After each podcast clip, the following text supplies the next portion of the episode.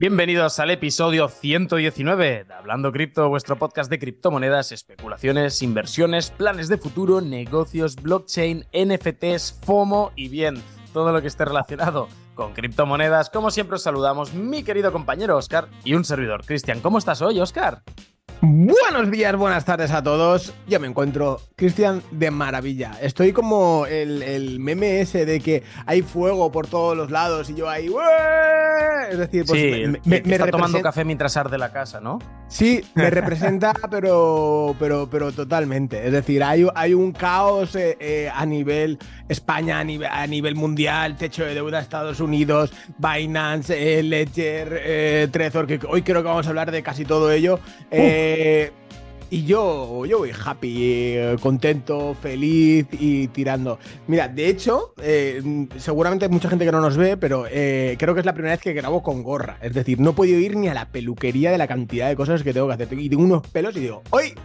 Hoy toca gorra. Hoy, toca con gorra. muy bien. No te había visto nunca todavía con gorra. Me, gusta, me gusta ese estilo. Ya está bien como vas perdiendo pelo, que te vayas poniendo gorra. Así poco a poco vamos. es broma, es broma. No, pues no, es verdad, es verdad, es así, es así. Menudo capítulo que os traemos hoy. Yo creo que toda persona que esté invertida en el mundo cripto, ya sea mucho o poco, le interesa. Quienes estén más metidos puede que ya se hayan enterado de todo, quienes no, os lo vamos a explicar y por qué tenéis que tener cuidado si estáis usando Binance, si usáis Ledger, si usáis Trezor.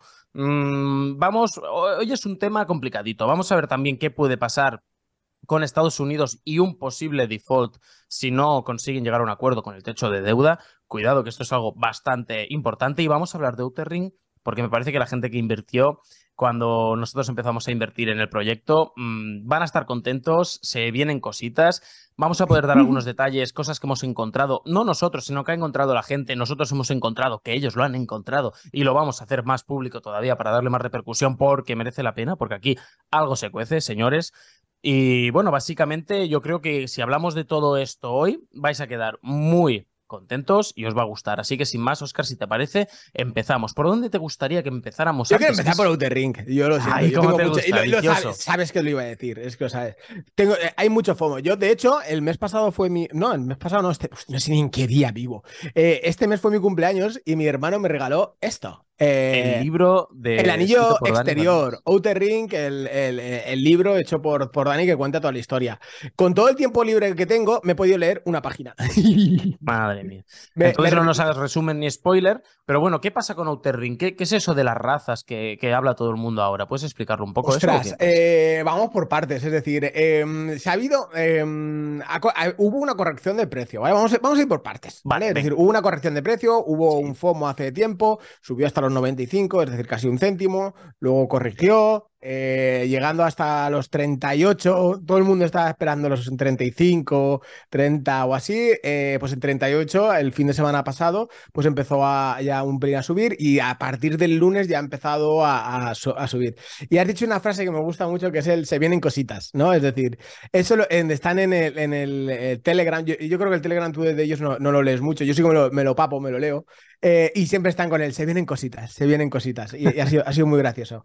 Y sí que se viene una cosita que es eh, un evento, eh, que es el 31 de, mayo, 31 de mayo y 1 de junio en, Andorra. ¿vale? Que es el Block World Tour, si no lo digo mal, que lo organiza nuestro amigo Fernando. Desde aquí un gran abrazo, Fernando. Em, nosotros no vamos a poder ir porque pilla entre semana y no parte. De hecho, estaba hablando con Fernando esta mañana. Y, bueno, la cuestión es que el main sponsor es, es Outer Ring, ¿vale? Es Nexio Labs y, bueno, es main sponsor, es decir, el sponsor principal. Tenemos un, vago recuerdo del año pasado a estas fechas, cuando era también, no sé si era el main sponsor o era uno de los sponsors principales, y se retrasó el juego un año, ¿vale?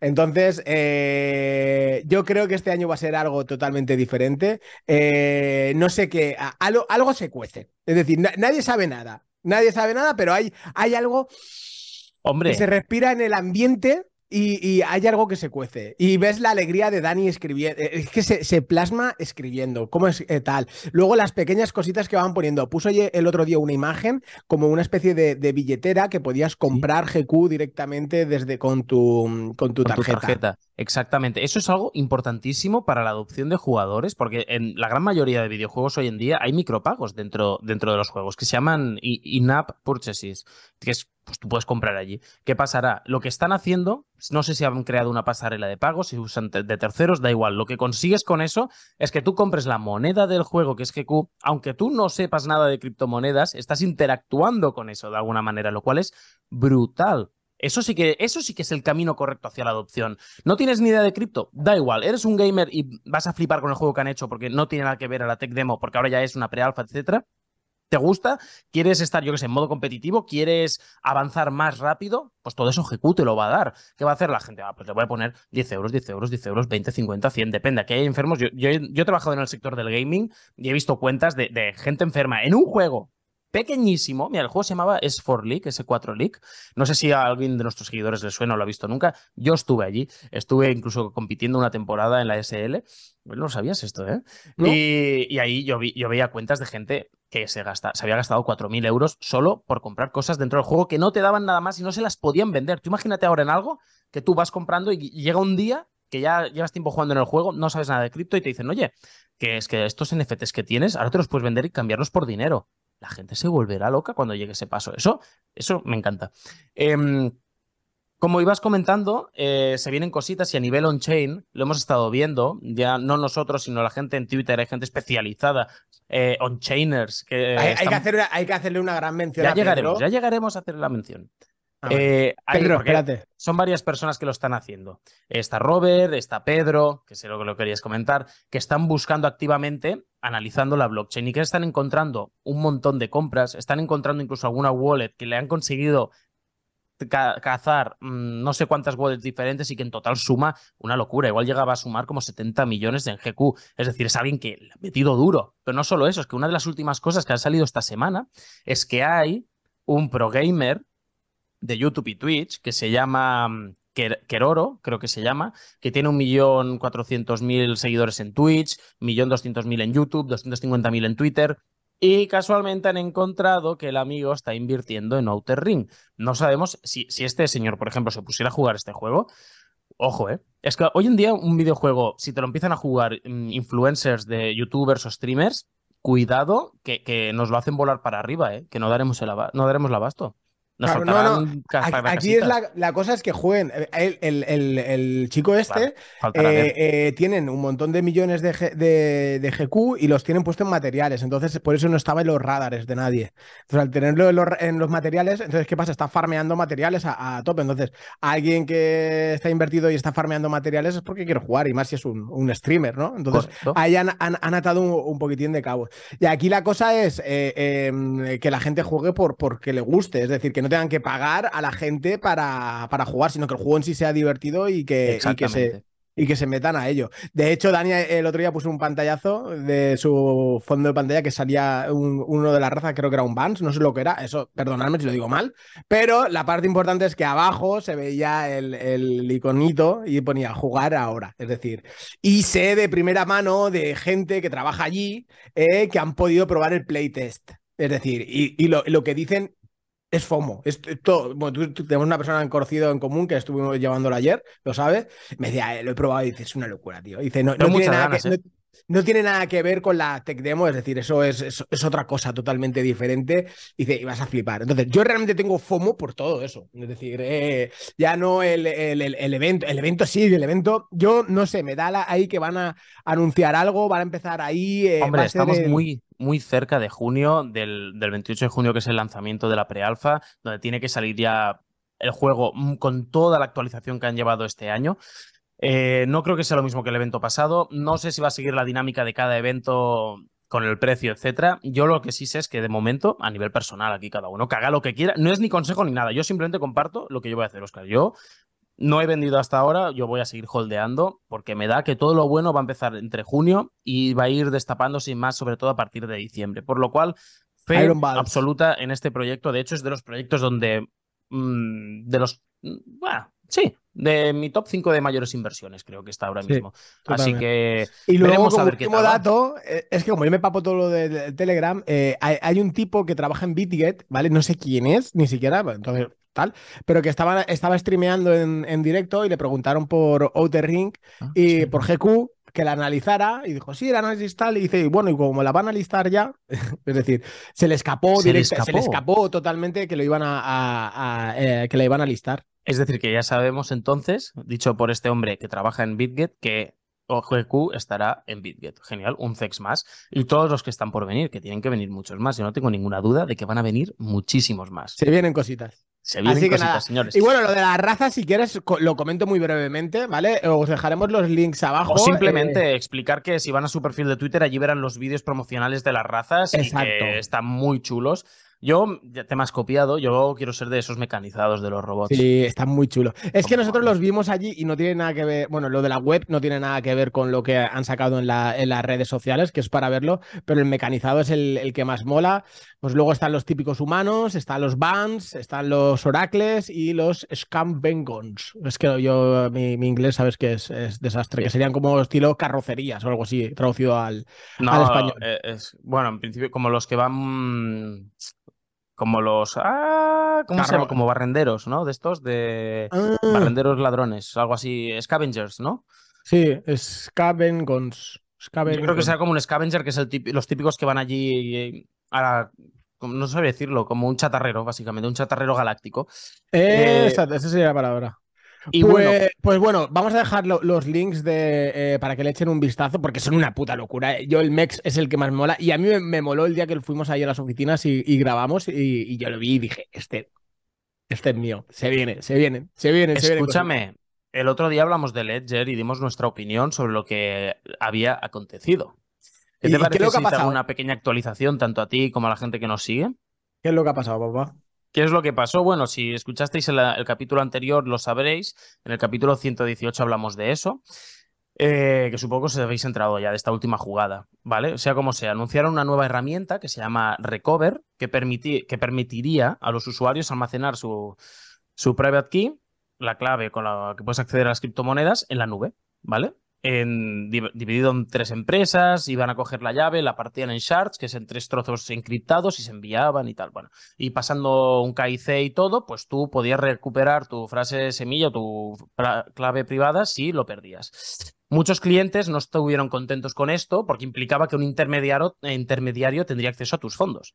Y ante estas críticas ha salido el CEO de Ledger, que es Pascal Gauthier, y, salió al paso. Se ha disculpado por cómo se comunicó la noticia de Recover, porque fue como un leak de nota de prensa que salió y no tenía que salir todavía. Y han admitido que lo hubieran podido hacer mejor, pero no solo se quedan aquí, sino que han prometido que el lanzamiento de Recover se retrasará hasta que ciertos componentes de Ledger, incluyendo la parte del Recover, em, se conviertan en código abierto. Es decir, que todo el mundo pueda analizar ese código y que vean que, pues, que es seguro, que, que no hay ningún backdoor detrás, etc. Esto significaría que cualquier persona puede ver y comprobar el código al momento, ¿vale? Y así aumentar su transparencia y la confianza. Gauthier ha prometido que Ledger será más transparente, no les queda otra porque si no yo creo que van a perder a todos sus clientes y que todas las partes de software que puedan las van a hacer de código abierto y mejorar la comunicación con sus clientes, porque esto es algo que han hecho pésimamente con estos últimos acontecimientos. Y también han asegurado que, que la seguridad de las billeteras Ledger sigue siendo la misma y que están trabajando para que más personas puedan tener control de sus propias criptomonedas, ¿vale? ¿Qué pasa aquí? Si un gobierno te llega y te dice, quiero esto, técnicamente ellos podrían. Y eso es un marrón enorme, ¿eh? Totalmente. Pero, ¿Cómo lo ves tú eso? Es decir, está el tema chungo, ¿eh? Hostia, es que eso es, es, jodido, ¿no? Es decir, hay, lo ves, hay más pilla, hay más pilla contrapié, pero totalmente. no, no, no, es que es, es, un tema complicado que venga un gobierno y diga, no, no, es que usted, esta empresa, usted está bajo la normativa europea, y le exigimos la clave privada de esta wallet, por el motivo que sea, porque creemos que es de fondos ilícitos o lo que sea. Esto puede ser un problema. Pero ¿cómo saben que esa wallet es de alguien? Ahí debe entrar los analistas. Si la ha comprado una persona, sí. Porque tú la compras y tienes que poner tus datos. Pero si no la has comprado tú. No, no, pero que, bueno, eso sí, eso es verdad, exactamente. Porque si tú dices, vale, la billetera 0x00, dame la llave privada. Entonces tienes que ir, una posible solución sería, en vez de comprar un Ledger desde la web oficial de Ledger, o con datos falsos, o lo compras directamente en efectivo en una tienda donde vendan ledgers que estén precintados y todo. Pasa que eso de comprarlo en tiendas a mí me da un mal rollo que flipas, ¿eh? Mm, sí, da, mal rollo. Da mal rollo por si están manipulados, pero claro, realmente... puede estar manipulado y reprecintado después. Eso es uno de los... Sí, no, pero eh, yo me acuerdo, tú te acordarás 2016, 2017, cuando hubo ese boom con los ledgers manipulados, etcétera. Pero ¿sabes lo que... ¿Eh? ¿De Amazon o de, de, sí, de Amazon, de Amazon. Porque tú Amazon tú podías coger y ponerte a vender. Los vendían y mm, no es que los manipulaban. Es que eran muy, eran muy pájaros. Lo vendían sin eh, con la semilla impresa y escrita. Es decir, era una movida que decía, toma, aquí tienes tu semilla. Entonces te introducían la semilla y, como ya estaba instalado y todo eso, pum, entonces ya les salían las billeteras y depositaban y, y la gente tenía las semillas. Era Mucha gente. Pero bueno, es que es todo lo que es cold wallets es algo que es muy, muy delicado. Entonces, eh, eh, bien por eh, Ledger, no sabía exactamente, sé que se habían echado para atrás, pero no sabía muy bien todos los argumentos, entonces esto del código abierto me gusta. Y al fin y al cabo las empresas tienen que evolucionar, es decir, eh, ¿cuántos Ledgers te has podido, se puede comprar una persona que lleve 5 o 6 años en el mercado? Uno, dos, como mucho. Entonces ellos necesitan dinero para poder seguir desarrollando y que todo esto siga siendo seguro. Entonces yo, no, yo personalmente no lo veo, yo no veo mal. Claro, pero tiene que ser algo de una manera de que esos datos nunca se puedan llegar a juntar, ni que aunque lo pidan, como lo que tú has dicho, que venga un gobierno y te diga, oye, dame esto, te diga, oye, no, no, yo lo siento, pero es que esto no, no se puede. Entonces, lo veo bien. Y más estando en, en Europa, porque ellos están en Francia. Entonces, correcto, correcto. Y ahí es un poco veremos, veremos a ver cómo va avanzando esto. Por ahora, yo sigo con mis fondos allí. No estoy muy preocupado, la verdad, te voy a decir. Tampoco, como se puede. 50 euros? exacto, como se puede declarar la procedencia de los fondos, no hay problema alguno. Es decir, tú siempre lo puedes respaldar y decir, no, mire usted, esto está aquí, aquí, aquí y aquí. Ya está, fin.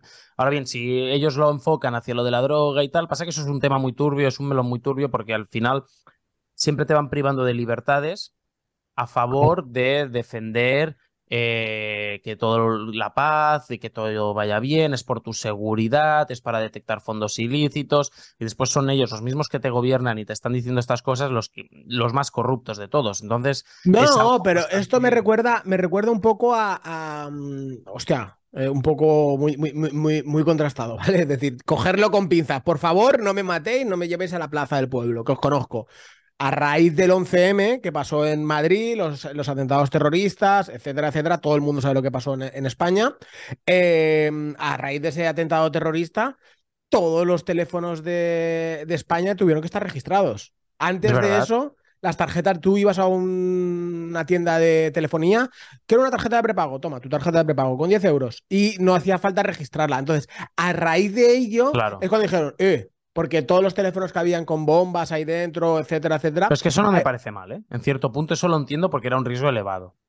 Eh, ¿Para qué puedes llegar a necesitar el más mal que bien. Eso, eso, sí que es verdad. Pero bueno, al fin y al cabo te quitan otra, otra libertad. El hecho de tener tú un, número de teléfono. También todo es parte de la evolución. Si ya que hablas de atentados terroristas, cuando pasó lo de las Torres Gemelas, eh, aumentaron los controles en los aviones.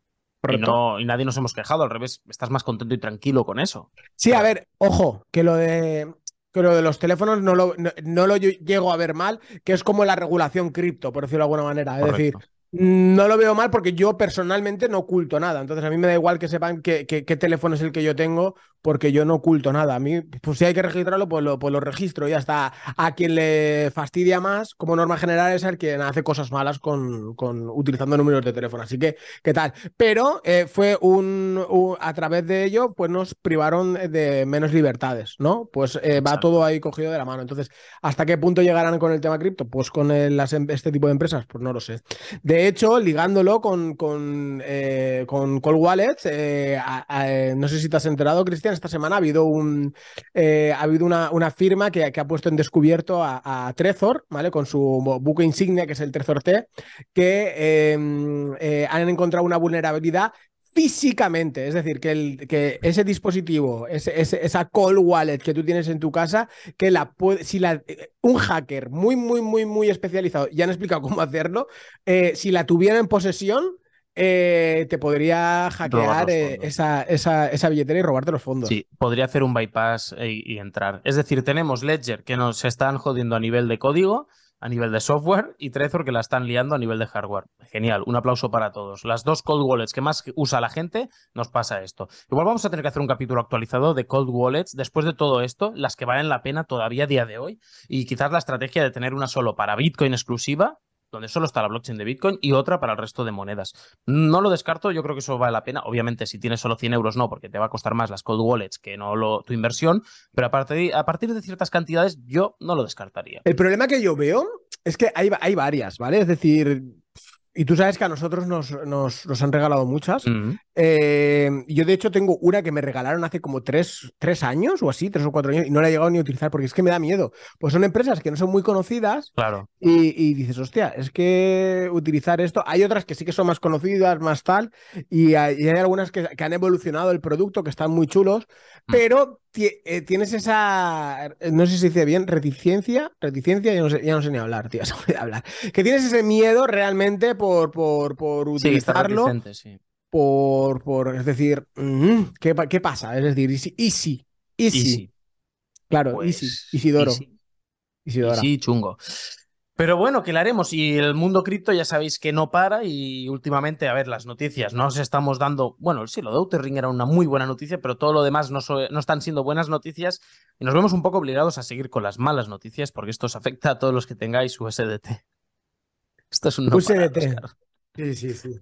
A ver, tenemos el problema del techo de deuda, ¿vale? Explícanos, por favor, ¿qué pasa con el techo de deuda de Estados Unidos? Que todo Lo vamos a, explicar en modo cuñado, ¿Qué pasa? ¿vale? ¿Qué pasa aquí? Eh, en, modo, cuñado, que eso es lo que más me gusta. Saca codo, niño. Sacamos codo y para que lo entienda todo el mundo. Techo de deuda, ¿qué pasa con el techo de deuda? ¿Qué pasa con el techo de deuda? Hasta vale. Alguien que no lo sepa lo va, lo va a entender ahora. Adelante. Exacto, totalmente. ¿Qué pasa? Eh, tienen los gobiernos, por así, a muy grosso modo, por decirlo de alguna manera, estamos hablando en particular en el de Estados Unidos, tienen un presupuesto para gastar durante el año. Es decir, ellos ingresan de los impuestos, más eh, deuda que pueden hacer, etcétera, etcétera, pues tienen X para gastar. ¿Qué pasa? Que los señores de Estados Unidos, eh, estamos a junio, eh, mayo, y ya han llegado. Ya han llegado. ¿Qué pasa? Ellos tienen una cuenta del banco para pagar con esa cuenta de banco tienen que pagar las pensiones, tienen que pagar a los funcionarios, tienen que pagar a la policía, tienen que pagar a los bomberos. ¿Y qué pasa? Con el dinero que hay ahora, les llega para, no sé si es el 1 de junio o el, o el 7 de junio, como mucho. Está la cosa apurada, ¿eh? Entonces, si no elevan ese techo de deuda, es decir, si no meten más dinerito a la cuenta del banco para, para poder pagar, no van a poder pagar, ¿vale? ¿Qué pasa? Eso sería, ahora lo vendrían estas partes básicas. Luego están los bonos, ¿vale? Es decir, tú sabes que si compras deuda de Estados Unidos, pues te pagan un 3%, un 5% o lo que sea. Ese e, esos bonos, eh, eh, los siguientes pagos creo que es en julio. Esto sí que lo digo con el codo total. No sé si es final de junio o julio. El primer problema viene con, con las nóminas de, de, ahora. ¿Qué pasa? En Estados Unidos no funcionan como en España. Bueno, sí y no, es decir, funcionan y no, como en España. A día de hoy, en las, en las midterms eh, ganaron los, eh, los otros que no están ganando, ¿vale? Están demócratas y republicanos. Tú me estás entendiendo perfectamente, Cristian, así que no, te rías. Están ganando los que no estaban ganando, sí, sí, clarísimamente. exacto. Entonces, la, cosa es que tú ya sabes que me hago el lío con los republicanos. Y, republicanos de, eh, es al revés que aquí. Republicanos, son los de derechas y los demócratas. Demócratas, Biden. Vale. Biden está en el, en el poder y los republicanos están en, eh, en el otro. Creo que es la, la, Cámara o bueno, en el Senado. No recuerdo exactamente el término exacto, ¿vale?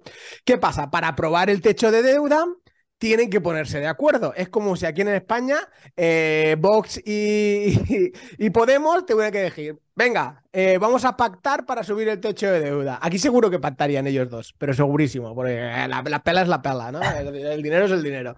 Pero bueno, allí ahí están a ver quién la tiene más grande, ¿vale? Es decir, ahí están pensando hasta el final, ya llevan tres fines de semana diciendo, no, en este fin de semana llegamos a un acuerdo, Biden se fue al G7, no hay acuerdo y es inminente. ¿Qué pasa? Los demócratas le han dicho a Biden, oye, si no llegas a un pacto, puedes hacer la, puedes declarar la enmienda 14, creo que se llama. Es decir, que él por su cuenta y riesgo dice, pues yo por mis santos cojones voy a subir el techo de deuda. Y punto, porque yo soy el, el mandamás aquí. ¿Qué pasa? Si hace eso, da un precedente. Porque ningún presidente de los Estados Unidos lo ha hecho. Entonces, da un precedente para que futuros presidentes lo puedan hacer, pero claro, ellos tienen las, las elecciones dentro de nada. Es que no pueden. Que un presidente eleve el techo de deuda declarando enmienda 14, eso para la imagen de ellos es horroroso. Entonces, eh, más le vale pactar, más le vale pactar porque si no la lían. Claro, pero aquí hay otra opción que no has comentado, que es qué pasaría si no llegan a ningún pacto y no se eleva el techo de deuda.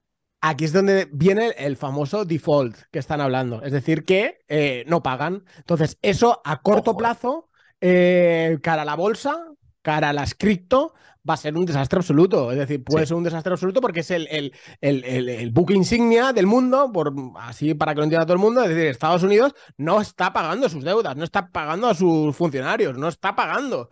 Entonces, eso es fuego, eso es fuego. y ellos ahora mismo están jugando con la gasolina. Y está uno con la gasolina y otro con el mechero ahí. Eso es lo que representa ahora mismo el, el techo de deuda. ¿Qué pasa? el mundo cripto dice, hostia, pues que se vaya al carajo, ¿no? Que se vaya a hacer la ma el, gobierno de los Estados Unidos, que Bitcoin somos anarquistas y nosotros eh, Bitcoin se irá para arriba y el oro se irá para arriba. ¡Ojo! ¡Ojo! Aspayet, despacito, despacito y buena letra. Esta info la ha sacado de, del tío John. Es decir, John, aquí te doy un abrazo, que, sabemos que nos, que nos escucha. Eh, nosotros tenemos una. Eh, nosotros, bueno, cuando digo nosotros, en el mundo cripto tenemos un, eh, una stablecoin que es muy conocida, que es USDT, que es el Tether, ¿vale? El, famoso Tether de, del 2016, que es de Bitfinex, etcétera, etcétera. Y eh, según dice. Bueno, dice yo, no, que que lo ha sacado, creo que es de expansión, ¿vale? Una noticia publicada el 24 de mayo. Tether eh, es el 25 mayor acreedor de Estados Unidos, es decir, siendo tenedor de, deuda, es decir, de esos bonos de Estados Unidos. Entonces, ¿qué pasa? Si Estados Unidos no paga, eh, eh, hace el default, no paga esos intereses, no paga esa deuda que tienen que pagar a, los tenedores de bonos, ¿qué puede pasar con Tether? ¿Se, va, ¿Se va a ver afectada? Por supuesto. Es decir, si llega a explotar esa burbuja, eh, bueno, no explotar, sino que se peleen, que se estire el chicle, que uno paguen un poco para que llegue a un acuerdo. Los mercados se van a ver tambaleados, pero Tether también. Y si Tether se ve tambaleada en el mercado cripto, hostia, es, ¿cuál, cuál, una stablecoin en problemas, ¿qué puede pasar? ¿Qué le pasó a USDC, Cristian? Correcto, sí, sí. ¿Qué le pasó a USDC cuando pasó toda, toda la movida de decir que, el, que no tal? Bueno, Exactamente, un, un DPEC y, y sembró un montón de desconfianza. Y después empezaron a deslistarla de un montón de sitios. Cuidado, que eso fue un ataque muy bestia. Eso pasó con Binance, creo. Es decir, que. Y ojo, un default en Estados Unidos, porque es la cuna del capitalismo, pero no están muy bollantes, ¿eh? Piensa que ahora mismo el 46% de los hogares de Estados Unidos, es decir, casi la mitad de familias de Estados Unidos viven a crédito, ¿eh? Es decir, eh, ojo, eh, esto, esto te lo estoy sacando de, la razón, de un artículo de, hace 15 días. ¿Tienen razón? Pues yo creo que sí. Y esto solo se había visto una vez antes y fue en septiembre de 2007, cuando petó la burbuja allí. Aquí nos vino un año más tarde. Ojo, ojo, porque si hay un default, es que esto esto puede, hacer, bueno, puede arruinar a muchísimas personas. Y yo creo que por este mismo motivo no va a haber un default y van a acabar llegando a un acuerdo. Lo cual, claro, llega un momento que te planteas esta deuda, es una deuda infinita. Esto es una deuda infinita. El sistema funciona así. Cada vez se eso, va más. ¿Eso sabes que lo comulga? El, Bueno, acaba, perdona, Cristian. Gracias. Eh, cada vez se va imprimiendo más, va aumentando la deuda y es una deuda que nunca se va a pagar. Porque si tuviéramos que pagar, por ejemplo, cada español no recuerdo cuánto tenía de deuda, pero si no sé si nacías y ya debías 23 o euros, no sé cuánto era. 40.000 euros por español o algo de eso. No, un poquito menos, creo, pero da igual, que es, una barbaridad. Y cada americano creo que en 2021 debía solo nacer 75.000 dólares o 75.000 euros por habitante. Eso es una deuda impagable, no se va a poder pagar nunca. Es lo mismo que nos pasa aquí, ya estamos endeudados más del 100% de nuestro PIB, que no sé a cuánto estamos ya, si era un 113 o 120, da igual. Es una barbaridad, eso no lo vamos a pagar en la vida sí que te pueden ir apretando un poco con las tasas de interés, etcétera, pero eso es algo que cada vez se va a ir elevando, se va a ir elevando. No recuerdo si el techo de deuda ya, lo querían elevar, lo querían elevar hasta 3 trillones, creo que era. Es que es una aberración. Eso es una aberración. Entonces veremos qué pasa. Eh, no creo que lo dejen caer porque el colapso no van a dejar caer a ellos mismos como colapso de primera potencia mundial, si es que todavía lo siguen siendo. Pero por otro lado están los chinos con India, con Rusia, con todo lo que comentamos también en los capítulos anteriores, que están haciendo de las suyas. Veremos hacia dónde va todo eso. Es decir, no creo que lo dejen por este motivo.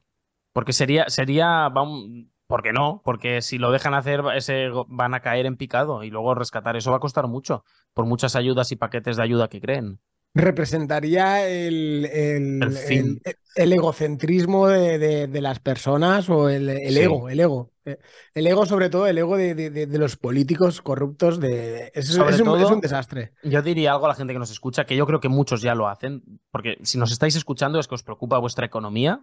Desde aquí os felicito. Esto es uno de los pasos primordiales, que te preocupe, porque nosotros mismos, al menos yo, hasta hace unos años, a mí me daba igual el dinero. Ah, yo paso del dinero. Ah, esto, bueno, pues, pues la vida es eso, ¿no? Estudiar, trabajar, montarte una familia si quieres y jubilarte y morir. Y hay algo más por el camino para que puedas vivir mejor por el camino. Ahí es donde tenemos que ir.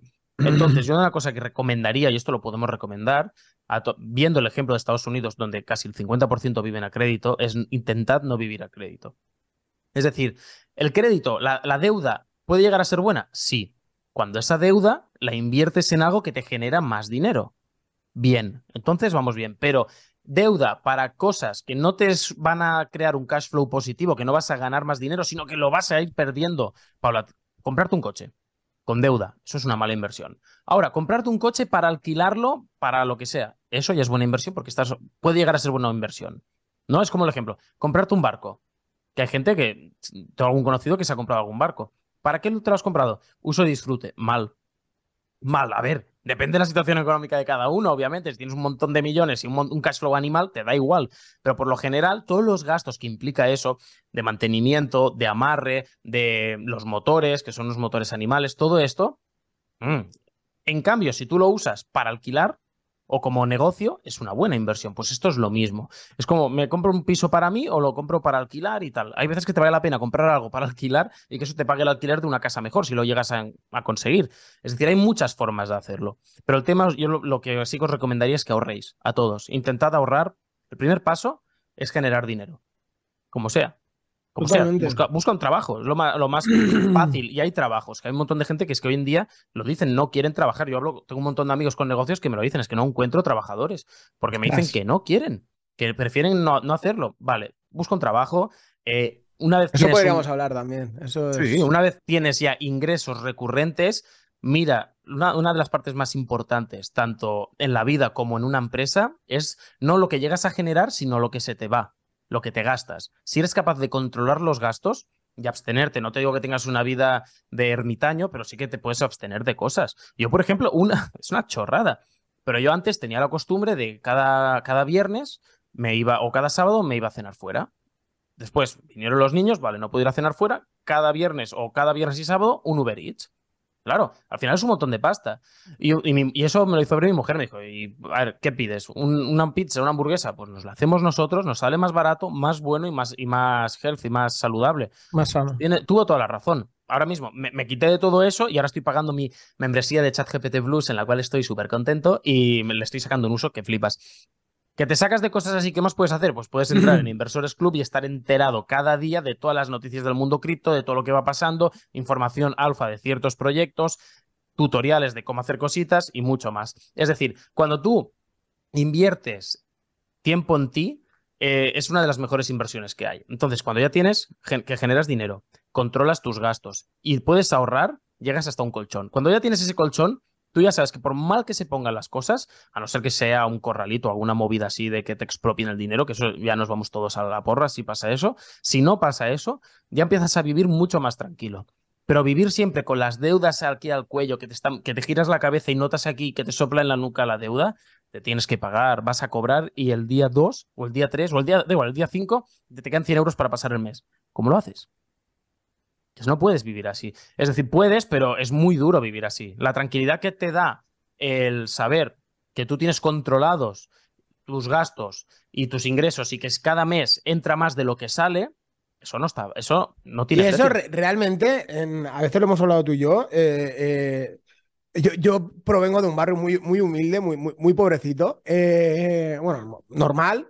Y, es la, y es la tónica, la, tónica, ¿no? Tónica habitual. Es, es, lo normal. Es decir, yo donde me he criado, lo normal es cobrar el día uno y que la gente el día 5 no tenga dinero, es decir, que estén haciendo eh, eh, eh, virguerías. Entonces, por eso, para, salir, para, salir de esa carrera de la, de la rata, siempre hay que buscar esas fuentes adicionales de ingresos o esos 100 euros en vez de tal, invertir. Y ahí lo que pasa es que muchas veces el, consumismo te, te, hace llenar ese, ese vacío. Entonces, Correcto. Y te, y te, genera una, una, rueda negativa. lo del Uber Eats, por ejemplo, lo que has dicho, es un, es un claro ejemplo. Es decir, nosotros intentamos eh, evitar comer eh, fuera lo, lo, menos posible. O si comemos fuera, por ejemplo, eh, nosotros los jueves, por ejemplo, al, al mediodía, nosotros compramos medio pollo asado para mi mujer y para mí, medio pollo asado y, patatas asadas. 6 euros, creo que vale, 6 o 7 euros.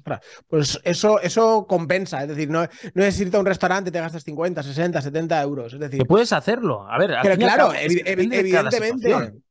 Claro, pero tienes que, poner una balanza y, e ir eh, regulando, es decir, para que luego realmente tengas más ingresos de, los gastos que tienes. Si tú ganas mil euros y, te gastas mil cien, pues tienes un problema. Correcto. Y ahí, y, ahí, es donde está el problema que tienen en Estados Unidos. En España no hay tanto problema de, crédito porque realmente nosotros aprendimos mucho en la, en la crisis del, del 2008, eh, pero en, creo que era Estados Unidos, eh, Suecia, creo que era otro país que estaba súper, súper jodido, Australia. India. Entonces ahí hay cosas que, hay que... Tienen que trabajar cada, cada uno y, es lo que tú has dicho. Si están aquí, si están escuchando este, este podcast en particular, es porque hay algo en su cabeza que les ha, que les ha hecho un, pequeño clic, ¿no? Y están mirando de, cómo invertir o cómo, o, cómo intentar generar esos, esos ingresos pasivos o, de alguna manera salir de esa, de esa carrera de la rata nunca, nunca mejor Yo, de hecho, propongo un ejercicio para todos nuestros oyentes y gente que nos está viendo y es que durante un mes o dos meses analicéis todos los gastos que tenéis. Cada vez que pagáis algo, lo apuntáis en un Excel y luego lo categorizáis. Cantidad, es decir, precio gastado, en qué es y una categoría. ¿Vale? Y al final puedes resumir pues en ocio o comida o restaurantes o ropa o lo que sea. Vais a Se asustarán, se asustarán. Yo no lo hago porque me da miedo. Yo cuando lo hice, Oscar, llevé el registro durante, no sé si fueron medio año o ocho meses o así flipé la cantidad de dinero que me gastaba al mes. Flipé, pero flipé, pero en colores. Dije, no puede ser. Es decir, no porque no te lo puedas permitir, que sí que te lo mm, Es que no lo notas en, el aspecto de no, no te falta, pero dices, ostras, yo creo que tendría que subir más rápido los números y no suben tan rápido. Claro, empiezas a mirar. Espectacular.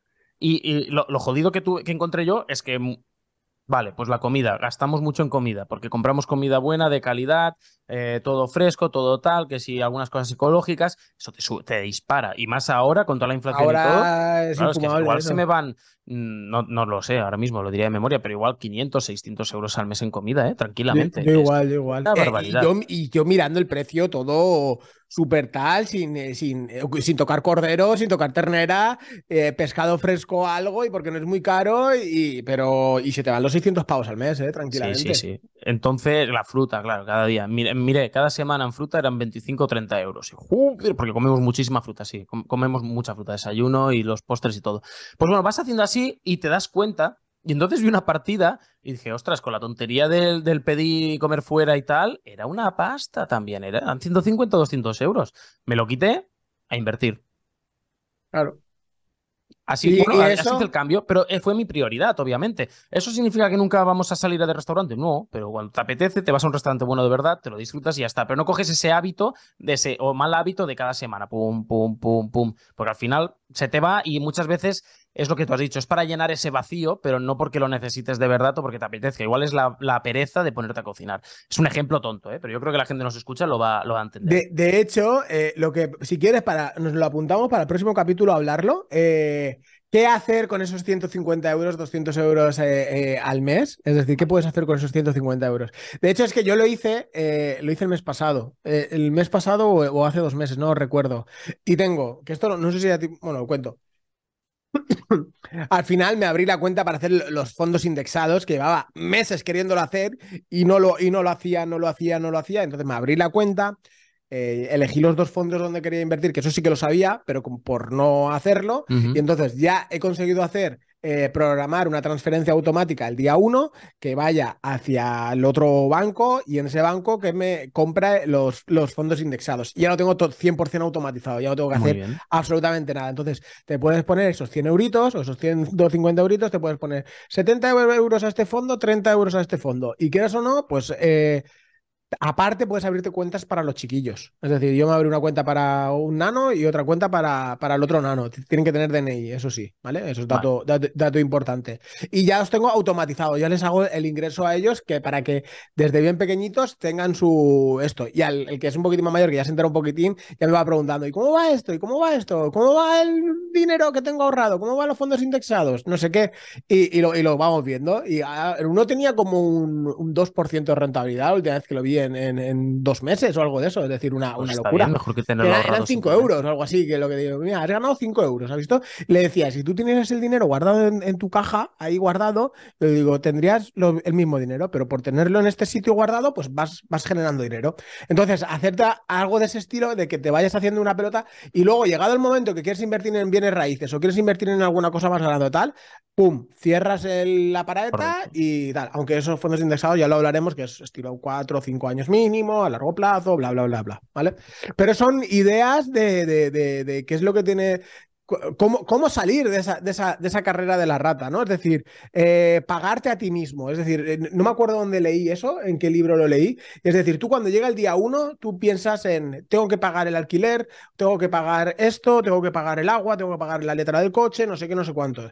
primero te tienes que pagar a ti mismo. ¿Cuánto, ¿Cuánto me puedo pagar a mí mismo este mes? ¿Me puedo pagar 100 euros? ¿Me puedo pagar 300? ¿Me puedo pagar 400? Mil, lo que sea. Lo, lo que sea, pagado. Luego pago el alquiler, pago, o pago la hipoteca, pago esto, pago esto, pago esto, pago esto. Y luego ya esto para pasar el mes, pero tenéis que pagaros para salir de esa, de esa, de esa carrera, que es, algo súper necesario. Igual que lo del coche, lo del coche lo has comentado y estoy totalmente de acuerdo. Es decir, eh, hay una regla que es la de 2081, creo que es, o 2084, que es decir, eh, la explicaremos en el siguiente, la tengo que ver bien, que es eh, qué coche te puedes permitir pagar. Es decir, tienes que pagar el 20% en la, en la entrada, la mensualidad no tiene que superar el, el 10% de, de tus ingresos y tienes que liquidarlo en cuatro años, creo que era, era algo así. Entonces, te sale una media que dependiendo de lo que cobres, pues te puedes, si cobras 1.500 euros, pues te puedes permitir un coche de hasta 7.000, 8.000 euros.